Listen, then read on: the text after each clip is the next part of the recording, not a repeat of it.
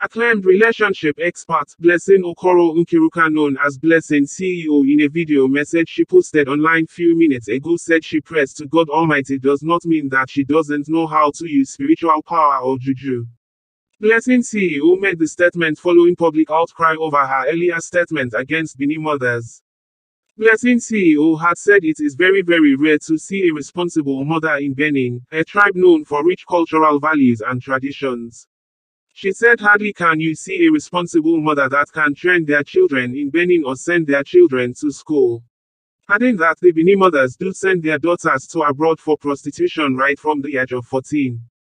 Blessing CEO in a self-recorded video on Saturday confirmed that her own mother allowed her to get married to a man exactly at the age of 18.